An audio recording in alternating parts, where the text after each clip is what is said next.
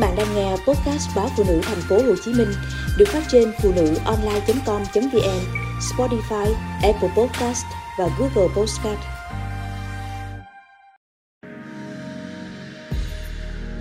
Nguy cơ trẻ dậy thì sớm do tiếp xúc nhiều ánh sáng xanh.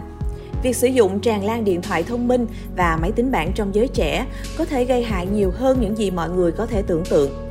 Một nhóm nghiên cứu từ Thổ Nhĩ Kỳ phát hiện ra rằng Ánh sáng xanh làm tăng nồng độ hormone sinh sản ở những con chuột thường xuyên tiếp xúc với nó, khiến chúng dậy thì sớm hơn. Ngoài ra, nhóm chuột thí nghiệm còn có những thay đổi ở buồng trứng, ảnh hưởng đến khả năng sinh sản trong tương lai. Những con chuột trong nghiên cứu cũng có mức melatonin thấp hơn so với đồng loại, tương tự tác hại của ánh sáng xanh đối với giấc ngủ của con người.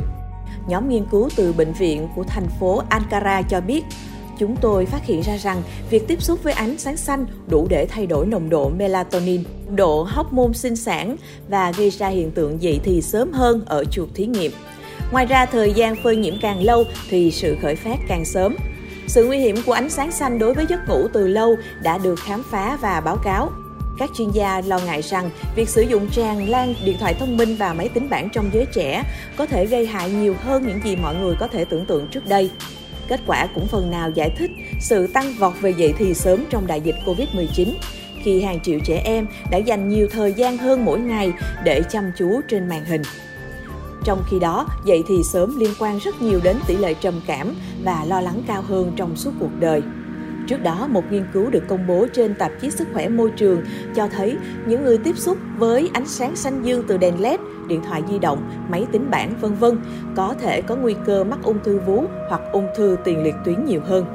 Các nhà nghiên cứu từ Tây Ban Nha tiến hành đo mức độ tiếp xúc với ánh sáng xanh dương nhân tạo ngoài trời như đèn đường và mức độ tiếp xúc trong nhà qua bảng câu hỏi tự trả lời.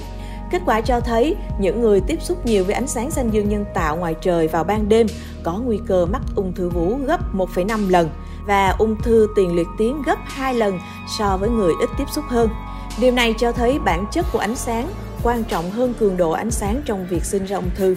Lý giải tại sao ánh sáng xanh dương lại có thể gây ung thư chứ không phải là các ánh sáng khác thì chuyên gia cho rằng ánh sáng xanh có độ dài sóng ngắn hơn các ánh sáng khác trong quang phổ và tác động làm giảm phóng thích melatonin từ não. Melatonin là hormone đóng vai trò trong việc đồng bộ hóa đồng hồ sinh học của các tế bào trong cơ thể. Khi đồng hồ sinh học bị lỗi nhịp thì có thể sinh ra ung thư.